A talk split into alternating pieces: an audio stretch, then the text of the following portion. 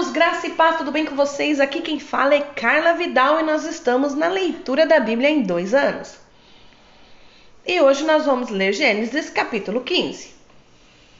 Depois dessas coisas, o Senhor falou a Abrão numa visão: Não tenha medo, Abrão, eu sou o seu escudo, grande será a sua recompensa. Mas Abrão perguntou: Ó oh, soberano Senhor, que me dará se continuo sem filhos e herdeiro do que possuo? é Eliezer de Damasceno.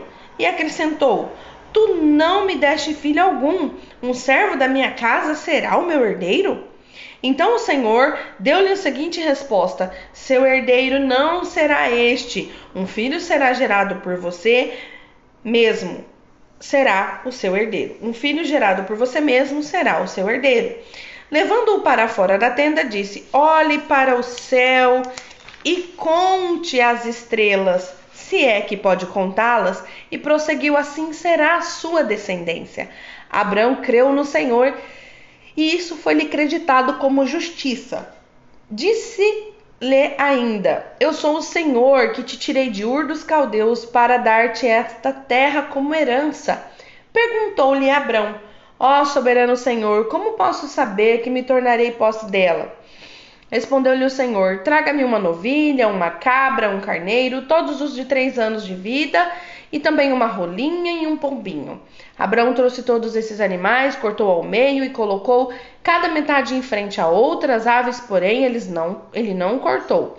Nisso, aves de rapina começaram a descer sobre os cadáveres, mas Abraão as enxotava. Ao pôr do sol, Abraão foi tomado por um sono profundo, eis que lhe vieram sobre ele trevas densas e apavorantes. Então o Senhor lhe disse: Saiba que os seus descendentes serão estrangeiros numa terra que não lhe pertencerá, aonde também serão escravizados e oprimidos por quatrocentos anos. Mas eu castigarei a nação a quem servirão como escravos, e depois de tudo sairão com muitos bens. Vocês esperam irão em paz em seus antepassados, e será sepultado em boa velhice. Na quarta geração, os descendentes voltarão para cá, porque a maldade dos amorreus ainda não atingiu a medida completa. Depois que o sol se pôs, veio a escuridão, e eis que um fogareiro esfumaçante, com uma tocha acesa, passou por entre os pedaços dos animais. Daquele dia o Senhor fez a seguinte aliança com Abrão: Aos seus descendentes darei essa terra desde o ribeiro do Egito até o grande rio, o Eufrates a terra que Queneus, dos Quenezeus, dos Cadmoneus, dos Ititas, dos Ferezeus, dos Refaíns, dos Amoreus, dos Cananeus, dos Girgazeus e dos Jebuseus. Que leitura maravilhosa, né?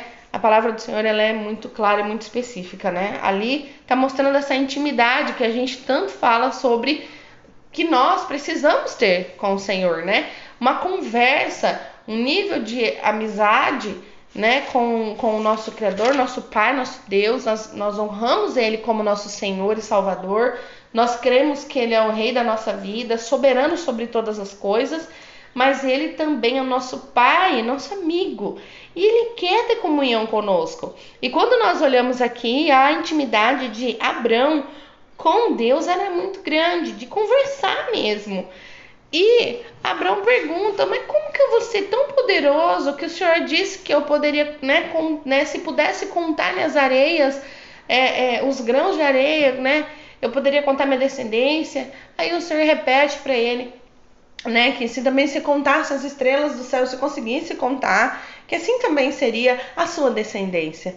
Mas ele não tinha filhos, e na casa dele tinha, né, um, um, um, um filho da serva que era o nome de Eliezer de Damasceno, e ele questiona o Senhor, mas o meu meu herdeiro vai ser Eliezer Damasceno? Né? Eu quero ter filhos, eu entendo. Quando eu leio isso, eu fico imaginando ele dizendo: Eu quero ter filhos, Senhor. Né? Como que eu vou cumprir isso que o Senhor é, tem para mim se eu não posso ter filhos, né? E aí o Senhor firma uma aliança com ele. O Senhor pede para ele fazer ali né, um, um, um, olha como foge a palavra na hora, né? Um sacrifício ali com os animais E não era para ele, para ele dormir, não era para ele sair de lá, era para ele cuidar daquilo ali até a hora que o Senhor dissesse que estava terminado, né? Mas aí o homem, né, carnalzinho, que tem os seus desejos e acaba se deixando levar, ele adormeceu.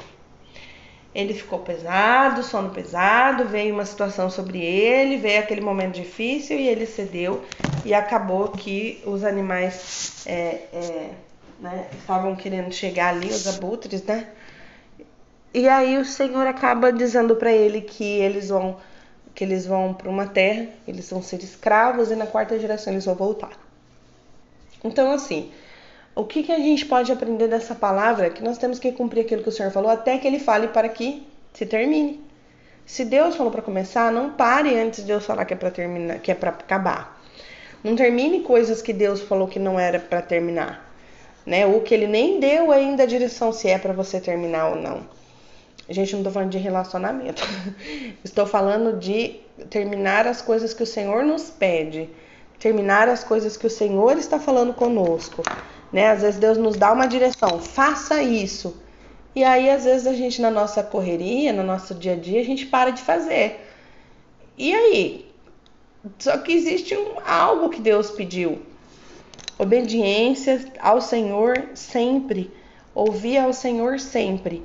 Se eu paro com aquilo que o Senhor falou, ou se eu desisto no meio do caminho, vai haver uma, uma, uma implicação na minha vida alguma coisa pode acontecer ou não acontecer por causa do meu desânimo. Então, assim, o que, que eu tiro para isso, né? O que, que eu aprendo com isso, na verdade? Eu aprendo que se eu paro de ter intimidade com o Senhor, se eu paro de ouvir a Ele, se eu paro de, de falar com Ele, se eu paro de ter intimidade com Ele, a minha vida corre risco de estar escravizada pelo mundo, de estar escravizada pelo pecado, de estar escravizada pelo inimigo de estar escravizado das minhas próprias vontades e de não viver o melhor de Deus. Então, que nós venhamos a vivenciar esse melhor de Deus, que nós venhamos a buscar o melhor de Deus e a batalhar para que, cumpra, que cumpra-se a vontade do Senhor em nossas vidas. Pai, que em nome de Jesus o Senhor fale conosco todos os dias de nossa vida, que o Senhor nos capacite a viver Sua vontade, que nós venhamos a olhar para o Senhor e que nós venhamos a colocar o Senhor na frente de todas as coisas, que o começo seja tão abençoado como o fim, que o tanto o começo que o Senhor nos disser, nós aguardaremos com paciência até o término de todas as coisas. Que o Senhor nos ensine, papai, a nos blindar, nos proteger e a persistir, perseverar na intimidade contigo. Oh, papai, que nós venhamos a conseguir falar, orar e buscar ao Senhor de formas intensas, que o Senhor possa falar conosco, que o Senhor possa nos indicar sua perfeita, boa e agradável vontade. Pai, que em nome de Jesus o Senhor nos liberte de toda enfermidade, de todo mal. Que o Senhor nos liberte, Senhor, de todas as prisões da nossa mente, de todas as prisões da nossa alma. Que o Senhor nos liberte de todas as situações que, que tem, ó Deus, nos tirado do centro da tua vontade. Pai, abençoa, Senhor, quem está ouvindo esse áudio, do alto da cabeça, planta dos pés, tudo aquilo que tocar, tudo que fizer, Senhor, que o Senhor possa estar direcionando, abençoando, Pai, guardando e livrando em nome de Jesus. O Senhor seja conosco, Pai. Nós agradecemos a Ti, Senhor, por Tua palavra, pelo Teu amor, pela Tua misericórdia que se renova todos os dias. Amém. Graça e paz, querido. Fiquem com Deus.